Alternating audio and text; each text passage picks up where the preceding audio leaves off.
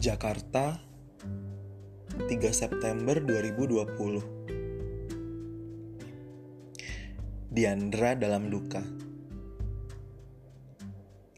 Diandra? Siapa dia? Seperti apa parasnya? Bagaimana pesonanya? Apakah ia baik? Oh, bukan. Itu bukan nama seseorang.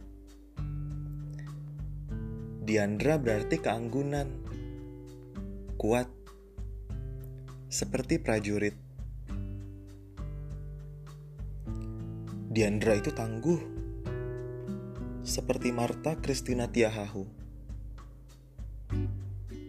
Diandra itu cerdas, seperti R.A. Kartini, sang penggagas. Tapi Diandra sedang berduka. Luka berlumur darah.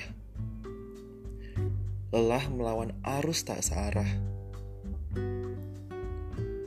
Mungkin Diandra hanya perlu menunggu hingga waktu yang sendu berakhir membelenggu. Kapan itu? Aku pun tak tahu. Mungkin akhir tahun ini atau 2021.